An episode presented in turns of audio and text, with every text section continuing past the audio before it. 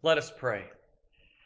Almighty and most gracious God, draw near with your Spirit and pour him upon us, that your word would become planted deep within our hearts, that we would continue learning of St. Paul and from St. Paul, and most importantly, learning from Christ himself, who speaks through Paul to us.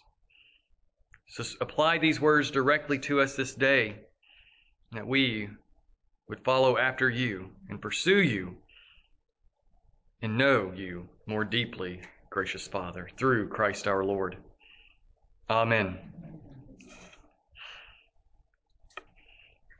So one thing I've discovered about Facebook's usefulness in the past couple of years is the On This Day feature.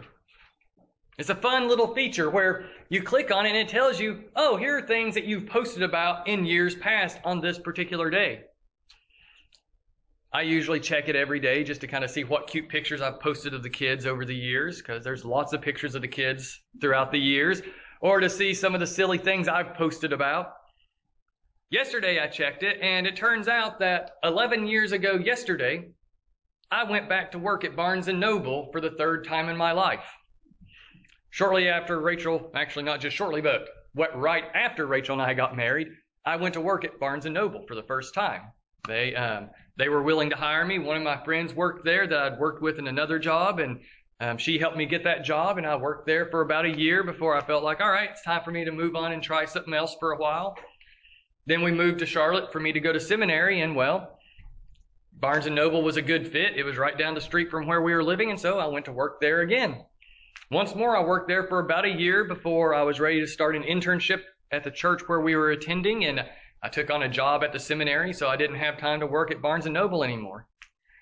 That lasted for a bit longer this time, not being at Barnes & Noble, but after Nate was first born, time for employment came up. The bookstore wasn't enough to pay me to cover our bills, and so I needed to get another job while I was in seminary. So I went back to Barnes & Noble. Conveniently, I went there regularly, so the managers were still there. They knew, they had kept in touch with me. And one of the managers actually looked at me a few weeks before that and said, hey, if you ever need a job, just come tell me, and I will hire you back in an instant and make room for you to work here. That was how much the store manager liked me, and it was greatly appreciated, because a couple weeks later, I turned in my application and was like, hey, I need a job again. And they happily rehired me. But it wasn't what I wanted to do. I wanted to work anywhere besides Barnes & Noble. It wasn't because Barnes & Noble was a terrible place to work. In fact, it has been one of my favorite employers in all my years of working. Now, in the secular world, it's been a great employer. They hire good people who know about books and take care of their stores. I was always impressed with how well Barnes & Noble picked out their employees, but it just wasn't what I believed God was calling me to do. I wanted to do other things. I wanted to work in ministry. I wanted to pursue a job at a church, a job being a pastor of some kind, and that just was not panning out. And so I went back to Barnes & Noble. But in many ways, it was not me merely going back to Barnes & Noble, but it was the Lord calling me back to Barnes & Noble. He closed all the other doors, all the other opportunities I could have had, and I ended up going back to Barnes & Noble because I believe to this day that that's where he called me to, that my vocation was to work at Barnes & Noble for a little while longer. And that was a time where I learned deeply about vocation and calling, learning about how to serve in a new kind of way, to not just be trying to do a good job, but to do it for the Lord in a deeper way, as an opportunity to serve others. I learned to trust God during that time. And all of this comes around back to 1 Thessalonians chapter 2 here. Because during that time, I learned a lot of things about my own faith. I learned how to share my faith in a new kind of way, how to speak my faith in a new kind of way, how to trust in my faith and to be confident in it, how to love people in a new way, as we've heard in all of our other readings. The theme of love, the theme of the law, the theme of doing what God has called you to do. Over there in Exodus, you heard about not wronging a sojourner, not mistreating widows and orphans, not taking from the poor what they need. In the Psalm, you heard about the man who delights in the law of God. He's like a tree planted by streams of water. He grows and puts down roots into the word and draws sustenance from that word. And even in our gospel, you hear Jesus in the first part being asked that famous question, which is the most important law? Which is the greatest law? And him answering it so quickly. And in Matthew's gospel, him just simply replying, it is to love the Lord your God with all of your heart and with all of your soul and with all of your mind. This is the greatest commandment. And the second is like it, love your neighbor as yourself. See, Jesus couldn't boil the law down to just simply one singular overarching commandment. But it boils down to two because our faith life works in two directions. Our faith life is both vertical toward God and horizontal toward man, toward those around us. We learn to trust God and we learn to love God in the midst of loving those around us. You see, that's what I learned. One of the main things I learned at Barnes & Noble was that my love of God was best expressed in my love of service to others. By the way, I worked in the cafe, so I was serving coffee and cookies and muffins and sandwiches to people all day long. I was working as a server there, not as a bookseller, but as a server, giving people food and helping create an environment where they could do what they needed to do there at the store. And that's what love does. It learns to serve. It learns to love to serve because it loves God. Faith has trusted in God and learned to love him that it might be expressed outwardly. And we see this in Paul's life here in 1 Thessalonians as he recalls and writes and reminds the Thessalonians of what it was like when he first arrived. The first thing he brings up is the bold confidence that he had in the gospel. Beginning at verse 1, Paul says, "For you yourselves know, brothers, that our coming to you was not in vain. But though we had already suffered and been shamefully treated at Philippi, as you know, we had boldness in our God to declare to you the gospel of God in the midst of much conflict." In those first two verses, the two things that jump out at me is the fact that Paul knows that he did not preach in vain, but also that the Thessalonians knew that it was not in vain. And the reason the Thessalonians knew that Paul's coming to them was not in vain was because they were the receivers of the very Spirit of God. As Paul said there at the end of chapter 1, that they had received power from God, that they had turned from idols to the true and living God, and they were waiting for his Son to return, Jesus who delivers us from the wrath to come. St. Paul's work amongst the people was in the power of the Spirit, for they turned to Christ. And they came to know his very forgiveness despite their idolatry and despite their sin. So Paul's work amongst them, Silas's work, Timothy's work was not in vain. The Spirit overcame their sin and turned the Thessalonians to the one true God. They themselves are witnesses, for they are the ones who experienced it. They aren't witnesses who saw others convert. They're the very ones who converted from the pagan ways to the ways of Christ. So none of Paul's preaching was in vain because they were the recipients and had come to know the power of Christ personally in themselves. And of course, Paul reminds them the reason that he could come and confidently proclaim was because of the boldness he had in God, his confidence in God. He was boldly confident before the Lord, trusting in him with all of his heart, trusting that he was going to work. And this was on the heels of being kicked out of Philippi, basically. There in Philippi, they were treated poorly. They were treated shamefully. Paul and Silas, being citizens of the Roman Empire, they had been arrested and flogged and cast into prison. Things that you don't do to Roman citizens in the Roman world. You don't just flog Roman citizens without a trial of some sort. And Paul used that to his advantage. He pointed out and let them know when they came to release him that he was a Roman citizen and the leaders were fearful for the things that they had done to him, that he had standing against them. They had treated him poorly and shamefully there in Philippi. But what did he do? Did he go into a corner and cry? Did he go and hide for months and months on end, licking his wounds, letting his wounds heal, letting the flogging Because the flogging is with a cat of nine tails. It's with a whip with shards of glass and steel in it. So it isn't just getting whacked on the back, son. It's having your back torn up in his mistreatment. No, he went to Thessalonica. He traveled southward on into Greece in order to proclaim the gospel because he was driven by the boldness of God in him. He continued to move forward in the gospel because it is the gospel of God. It is the healing for the world. It is salvation for the world to be preached and proclaimed. And that's what Paul has been called to do, and he is going to do it no matter what. Despite treatment from others, despite how others view him, he goes forward. And it all comes directly from God. He was assured that God was who he said he was, that God had done what he said he would do. And so St. Paul could work because he was sure of his God.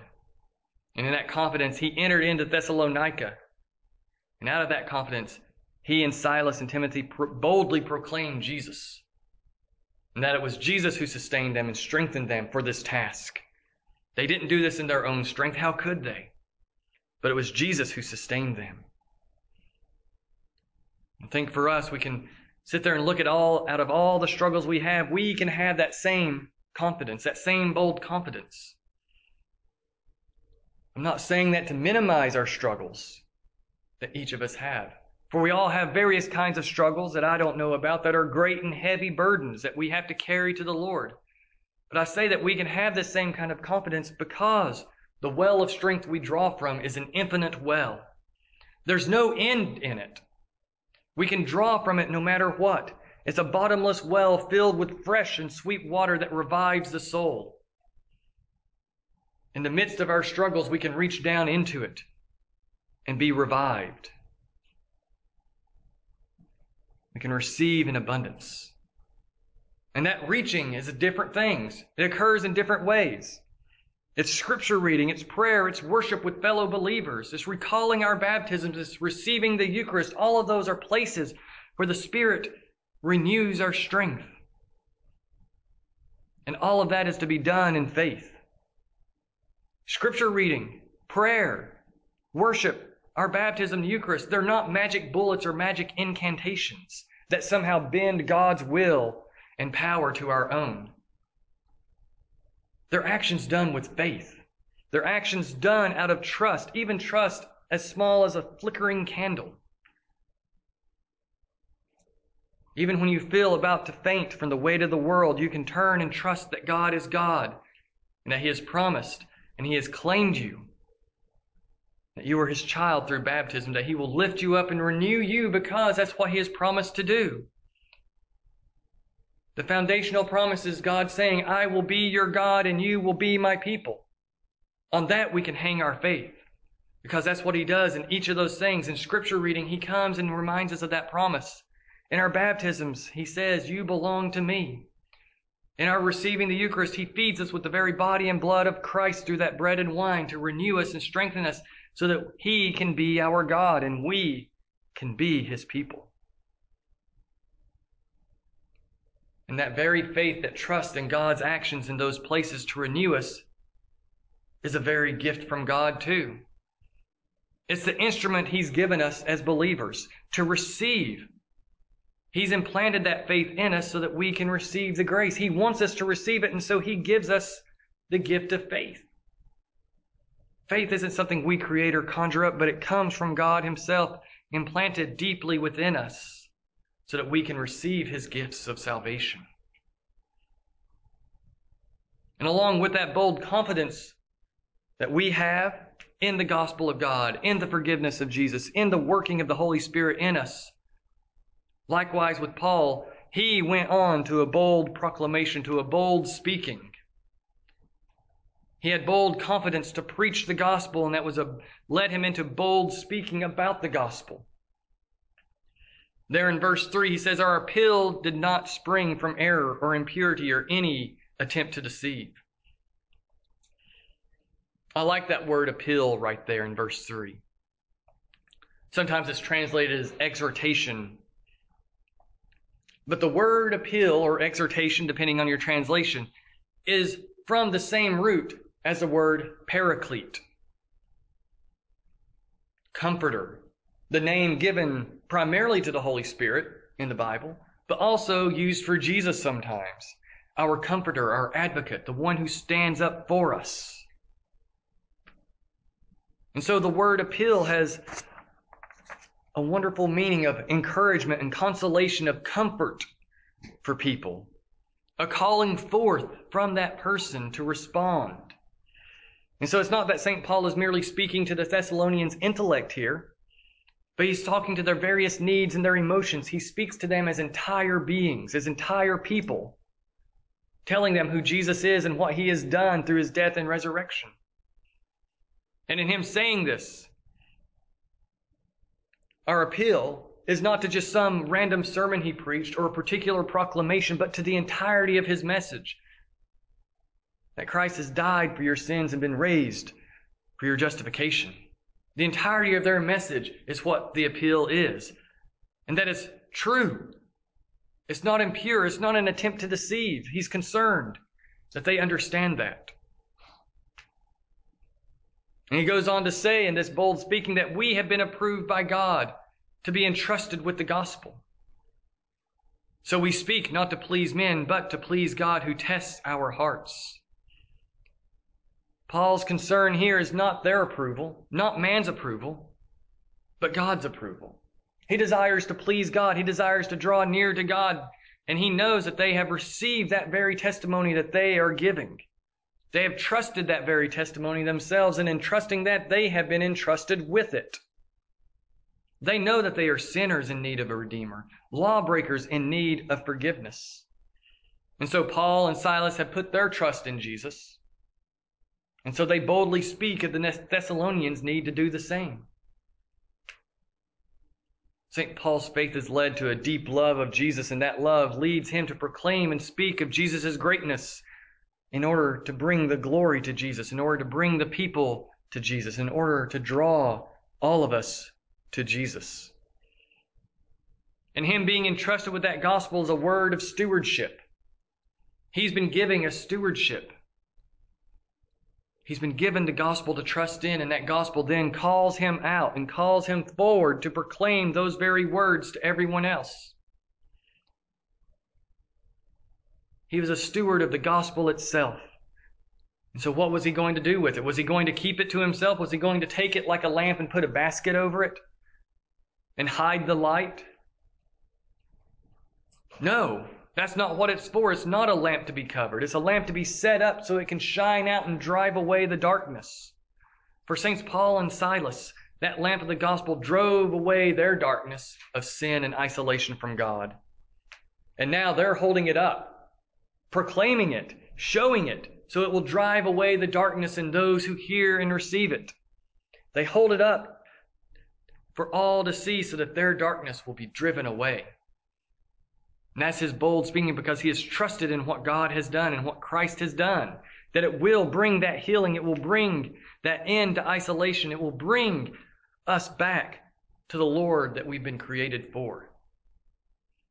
And again, Paul isn't doing it to earn their approval. He's doing it because that's what God has called him to do, and God is testing his heart. God is looking at him. God is reviewing what he's doing. Is he being a hypocrite, or is he being true and faithful? Is he being consistent in what he's doing? God is testing his heart, calling him forward continually. And if he's been called into doing that very gospel proclamation, then God's not going to pull the rug out from under him and not give him the Spirit and give him the strength and give him the power to proclaim it. When God's testing us, he's looking for us to pass the test. He's not desiring us to fail. Satan wants us to fail the test. And so he turns tests into temptations, opportunities to sin, whereas God, when he tests us, he calls out of us the very faith and love and strength and power that he has planted deep within each of us by his Spirit in our salvation. He desires us to pass with flying colors, and so he will empower us to do the thing he has called us to do. And he calls us to proclaim the gospel to those around us, to make it known, to share it in our actions, in our words, in our love, in our care, in our compassion. And he empowers us and enables us to do that very thing, not to earn the love and attention of others, but to point others to Jesus. If we proclaim that gospel out of a hope of gaining followers to ourselves or popularity, then we undercut their very faith. That's why we can't pursue any type of sharing of our faith, any type of living our faith to earn others' respect. Because when we do that, when we do it out of an attempt to please others, to flatter them or to flatter ourselves, we undercut the foundation of that gospel. We cut off its power of working in us and in them.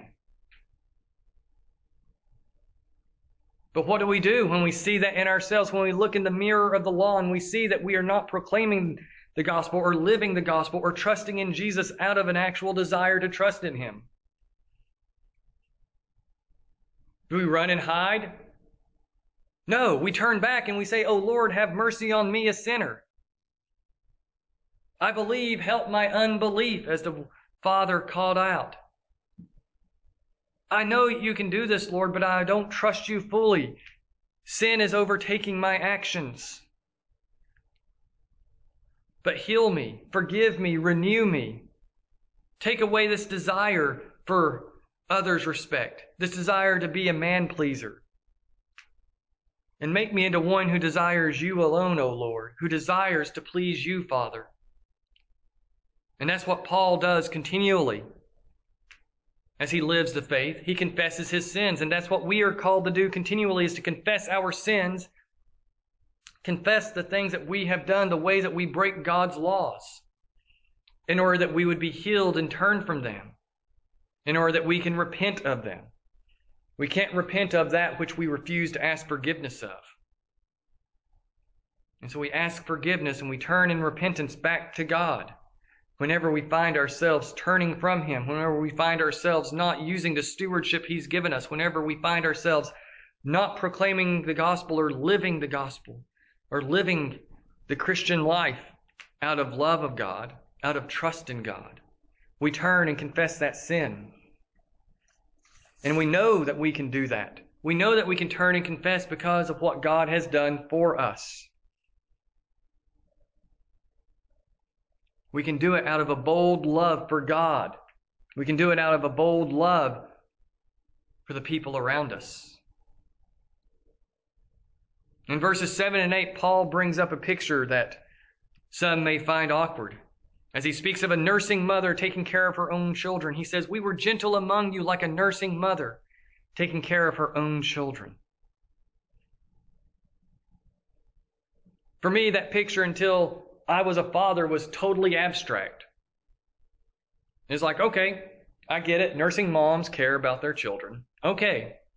It wasn't until I was a father and I could see Rachel interacting with her tiny little infants, nursing them and taking care of them, that I really begin to grasp what it means for Paul now to say we were like a nursing mother taking care of her own children. How does a nursing mother respond to her tiny little infant? How does she act? How does she respond? Is she harsh toward that child when the baby struggles? Is she angry when the little one loses his grip in nursing? Or is she kind and gentle?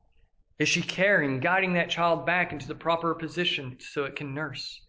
Not concerned about the time the feeding is taking, but concerned for her child to receive the nourishment the child needs. That's the picture Paul is painting here up for us. A mother taking care of her tiny infant, making sure that it is fed, and in fact, giving of her very self to that child. Not just feeding the child, but feeding that child with her very self. She imparts herself to that nursing infant, and that is what Paul is saying that he has done for the Thessalonians. He has imparted of himself. He has taken out of himself in his affection and his love and his care for these people. So being affectionately desirous of you, we were ready to share with you not only the gospel of God, but also ourselves, because you had become very dear to us. Paul's bold love is there, like the bold love a mother has for her child, for her little infant. So he has a bold love for the Thessalonians. But the bold love he has first and foremost is a love of God, because he has embraced what God has done. He can love God because God first loved him in Christ. You see, Jesus, when he says, "You shall love the Lord your God with all of your heart and with all of your soul and with all of your mind," he's giving us a law.